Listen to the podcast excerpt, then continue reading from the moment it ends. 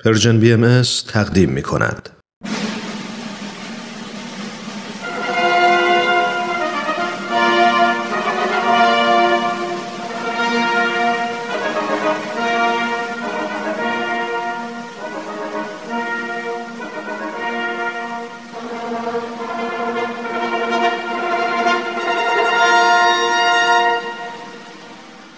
تاریخ به روایت مورخ من کتاب تاریخ نبیل رو از ترنم دوستم گرفتم که بخونم. این کتاب یه قسمت از تاریخ ایرانه که تا حالا نشنیده بودم. کتابو که باز کردم خود نبیل که اونو نوشته شروع کرد با من حرف زدن. خیلی عجیب بود ولی خیلی هم برام جالب بود. این تاریخ یه بخش از کاری از گروه نمایش رادیو پیام دوست تهیه کننده و کارگردان امیر یزدانی فصل دوم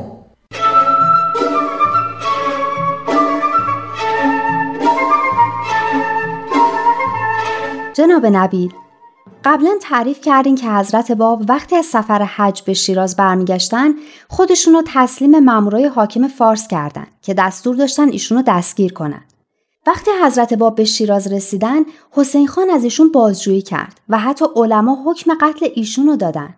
اما امام جمعه شیراز که مرد خوبی بود واسطه شد و در نتیجه قضیه به اینجا ختم شد که حضرت باب در خونه خودشون بازداشت بشن و فقط حق داشتن با افراد خانواده خودشون ملاقات کنند.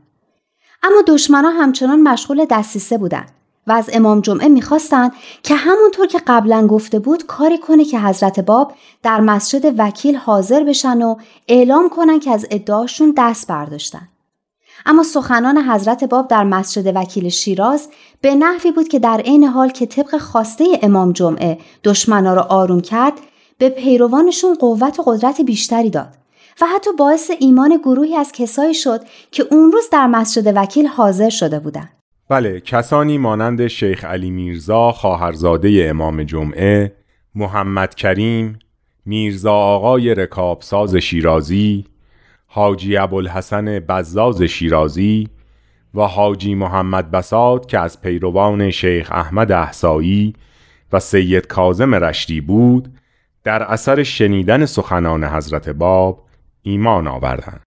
بعدش حضرت باب به پیروانشون که قرار بود ایشونو در عتبات ملاقات کنن گفتن که به اصفهان برن و منتظر باشن تا به موقع خودش اونا رو به شیراز بخوان. اما ملا حسین و برادر و خواهرزادهشون زودتر از بقیه خودشونو به شیراز رسوندن. بله ولی ورود ملا حسین که از پیروان مخلص و مشهور حضرت باب بودند آشوبی در شیراز برپا کرد. چون مردم به خیال خودشون شایدم باید گفت به تحریک علما فکر می‌کردن ملا حسین می‌خواد اساس اسلام رو از بین ببره. به همین علت مشکلات زیادی به وجود آمد و کار به حدی سخت شد که حضرت باب به ملا حسین فرمودند که به خراسان برود و به بقیه پیروان خود نیز فرمودند که به اصفهان برگردند و فقط ملا عبدالکریم قزوینی برای استنساخ آیات در شیراز ماند. برای چی؟ استس... این که گفتین یعنی چی؟ استنساخ آیات یعنی نسخه برداری از روی آیات روش معمول برای تکثیر کتب و تهیه نسخه های جدید از یک کتاب در زمان ما این بود که از روی کتاب ها بنویسند و ملا عبدالکریم در حضور حضرت باب به چنین کاری مشغول بود دلم به حال بقیه پیروان حضرت باب که مجبور شدن محبوبشون رو ترک کنن و از شیراز برن میسوزه. چقدر این سوء تفاهمات بده.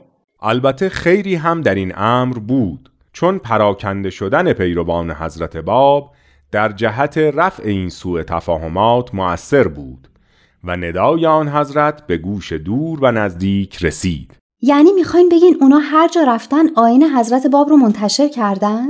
بله وقتی پیروان حضرت باب درباره برحق بودن آین ایشان دلیل می آوردند و آیات قرآن و علاماتی را که در مورد ظهور قائم در احادیث بود برای مردم توضیح می‌دادند سبب تعجب آنها می‌شد و مردم را از هر طبقه ای که بودند به جستجو و بحث و تحقیق وادار می کرد تا جایی که خبر قیام حضرت باب و پیروان ایشان حتی به گوش سلطان ایران هم رسید و او هم در صدد تحقیق برآمد. سلطان ایران در اون زمان ناصر نه نه محمد شاه بوده درسته؟ بله سلطان ایران در آن زمان محمد شاه بود و برای تحقیق در امر حضرت باب سید یحیی دارابی را که از دانشمندان زمان خود بود به شیراز فرستاد تا از حقیقت مسئله آگاه شود و نتیجه را برای او بفرستد. یعنی انقدر بهش اعتماد داشت که به جای اینکه خودش تحقیق کنه مسئله به این مهمی رو به اون سپرد؟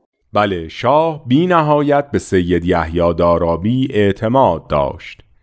او هم شخص گمنامی نبود.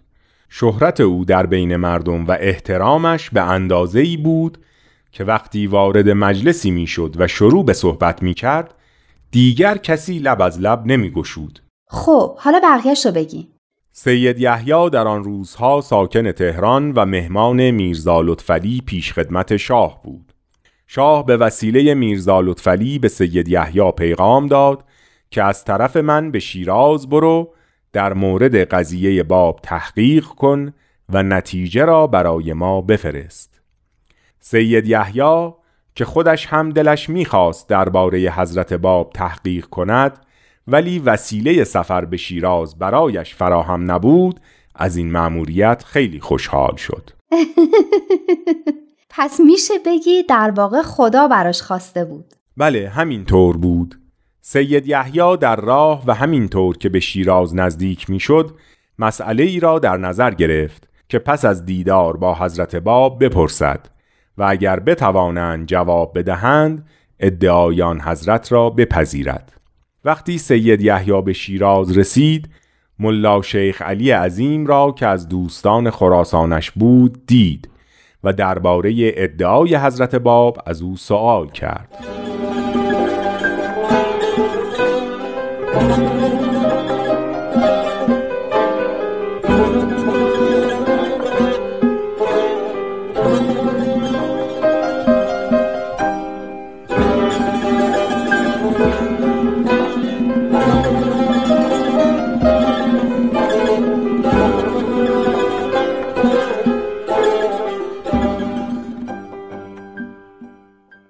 ملا شیخ علی عظیم. این یکی از کسایی بود که ملا حسین در خراسان باش صحبت کرد و ایمان آورد. درسته؟ مرحبا این همان است و از قضا سید یحیی دارابی هم او را می شناخت وقتی سید یحیی درباره حضرت باب از او سوال کرد ملا شیخ علی عظیم در جواب گفت باید خودت شخصا به حضور حضرت باب بروی و خودت درباره این مسئله تحقیق کنی. اما دوستانه یک نصیحتی به تو می کنم که در ضمن صحبت همیشه جوانب احترام را در نظر داشته باشی وگرنه بعدا پشیمان می‌شوی. سید یحیی به این نصیحت گوش کرد؟ بله گوش کرد و وقتی در منزل حاج میرزا سید علی دایی آن حضرت به حضور حضرت باب رسید مراتب احترام را به طور کامل رعایت کرد در جلسه اول دو ساعت نزد ایشان بود و سوالاتی را که در نظر گرفته بود یکی یکی پرسید. حضرت باب صحبتهای او را به طور کامل شنیدند و به هر سوال جواب مختصری دادند که سید یحیی را دچار تعجب و حیرت کرد. کم کم سید یحیی به ضعف خود و قدرت درونی حضرت باب پی برد. همون حالتی که بار اول جناب ملا حسین داشت. همون که از حضرت باب سوال می‌پرسید و کم کم متوجه عظمت ایشون شد. مرحبا.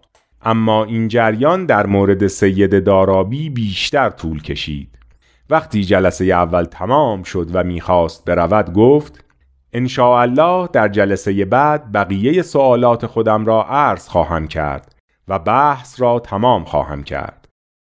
وقتی که سید یحیی از منزل دایی حضرت باب بیرون آمد عظیم را دید و جریان را تعریف کرد و گفت من هر چه توانستم رو کردم اما آن بزرگوار با بیانی ساده و کوتاه همه سوالات مرا جواب دادند و مشکلات مرا حل کردند و من خودم را در مقابلشان حقیر و ناچیز دیدم و به همین دلیل زودتر از حضورشان مرخص شدم یعنی به حضرت باب ایمان نیاورد؟ نه هنوز در جلسه دوم طوری خوف سراپای سید دارابی را گرفت که هر چرا می‌خواست بپرسد فراموش کرد و به ناچار سوالات دیگری را مطرح نمود حضرت باب در نهایت زیبایی و رسایی و اختصار سوالاتی را که او فراموش کرده بود جواب دادند و سید یحیی تازه وقتی حضرت باب جواب می‌دادند آن سوالات را یکی یکی به یاد می آورد.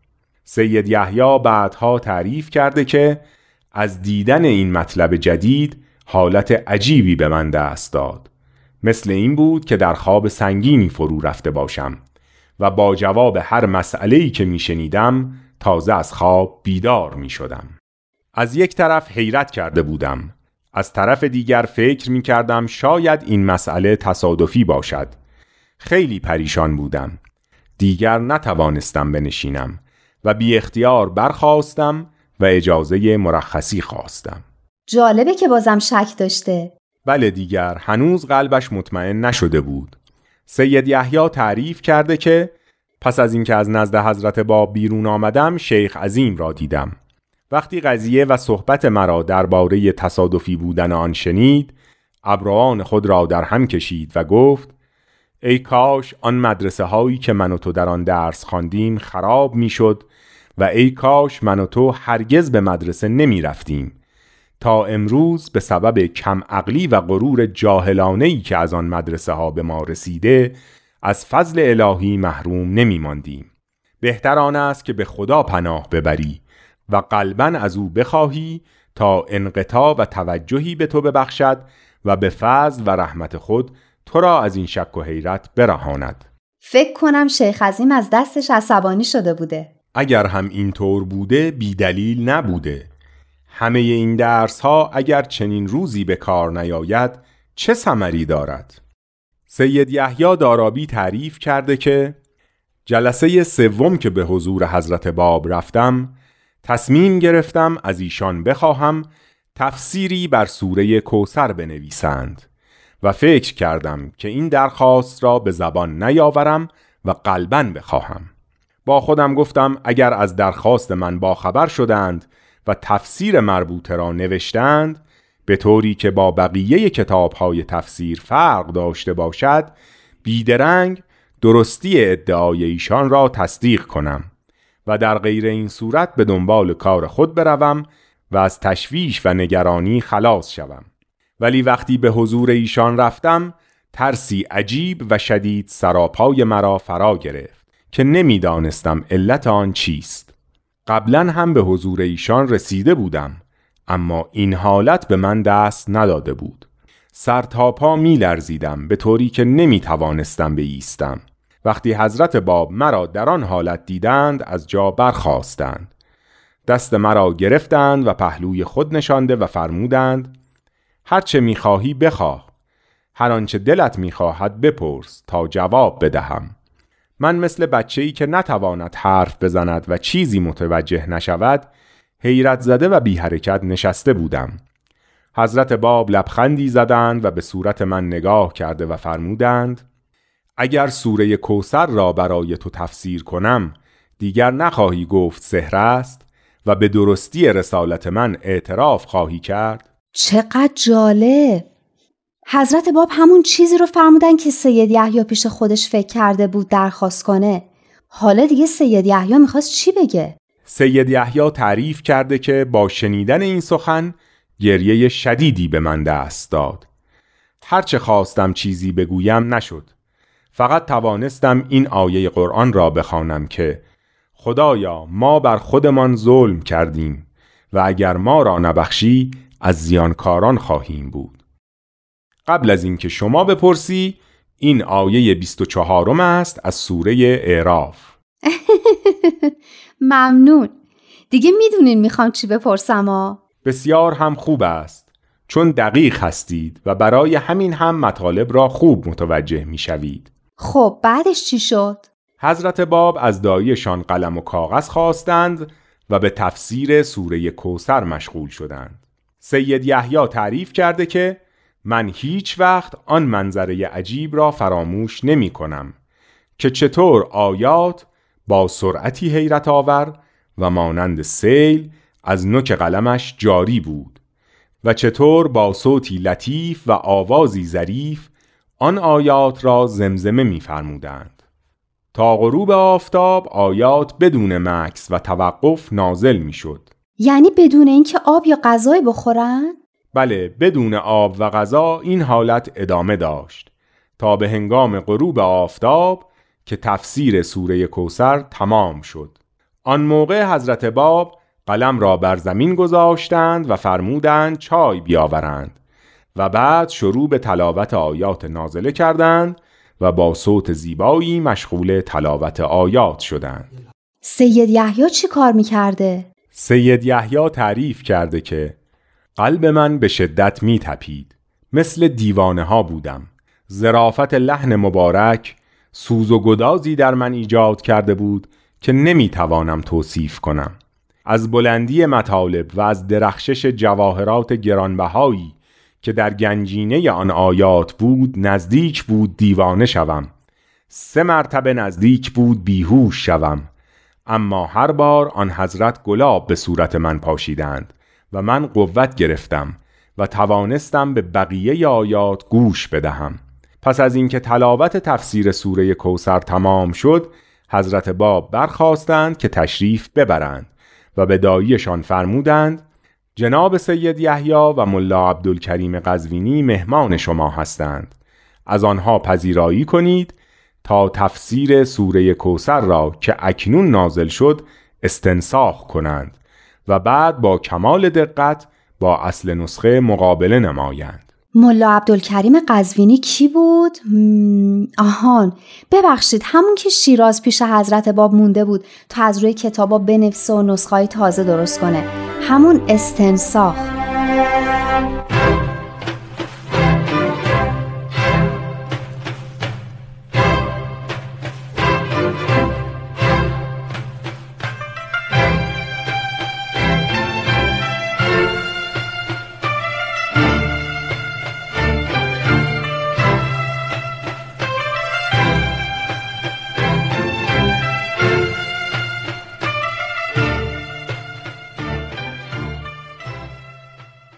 سید یحیی تعریف کرده که من و ملا عبدالکریم سه شبانه روز طول کشید تا آن را استنساخ کردیم و مقابله نمودیم مقابله کردن یعنی چی کار کردن؟ مقابله یعنی اینکه نسخه جدید را با قبلی مقایسه کنند که اشتباهی پیش نیامده باشد و عین خودش باشد یعنی تفسیری رو که حضرت باب فقط در ظرف چند ساعت نازل کرده بودن و نوشته بودن اونا که می‌خواستن از روش بنویسن سه روز کارشون طول کشید؟ بله حق دارید تعجب کنید سرعت نزول آیات اینطور بود سید یحیی تعریف کرده که من و ملا عبدالکریم درباره احادیثی که در این تفسیر ذکر شده تحقیق کامل کردیم و همه آنها بی نهایت محکم و معتبر بودند. من از مشاهده این مطلب به اطمینان رسیدم. به طوری که اگر جمیع قوای عالم جمع می شدند نمی توانستند ایمان و اطمینان مرا از بین ببرند یا کم کنند. پس بالاخره ایمان آورد. ایمان آورد. آن هم چه ایمانی. بعدها به سرگذشت سید یحیی دارابی برمیگردیم. و شرح جانبازی و دلاوری های او را تعریف می کنیم. محمد شاه چی؟ حالا که نتیجه تحقیق معلوم شده بود و سید یحیی ایمان آورده بود لابد برگشت تا بر حق بودن ادعای حضرت بابا به محمد شاه خبر بده درسته؟ همه را برایتان می‌گویم سید یحیی تعریف کرده که وقتی وارد شیراز شدم مهمان حسین خان حاکم فارس بودم پیش خودم فکر کردم که مدتی است غرق آیات الهی هستم و به منزل حسین خان نرفتم. ممکن است این مسئله باعث شک و یا خشم او بشود.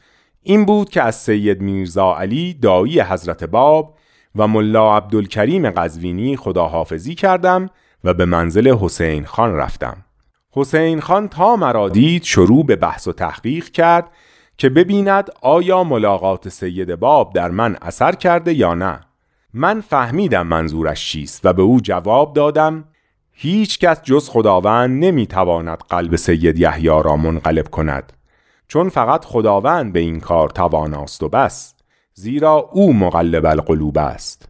اگر کلام کسی در سید یحیی اثر کند مسلما از طرف خداوند و کلامش کلام الهی است.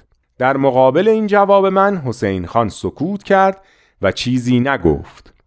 بعدا فهمیدم که به بعضی ها گفته بود سید یحیی فریفته سید باب شده و جادوی آن جوان در او تأثیر شدیدی کرده است. دیگر امیدی به او نیست.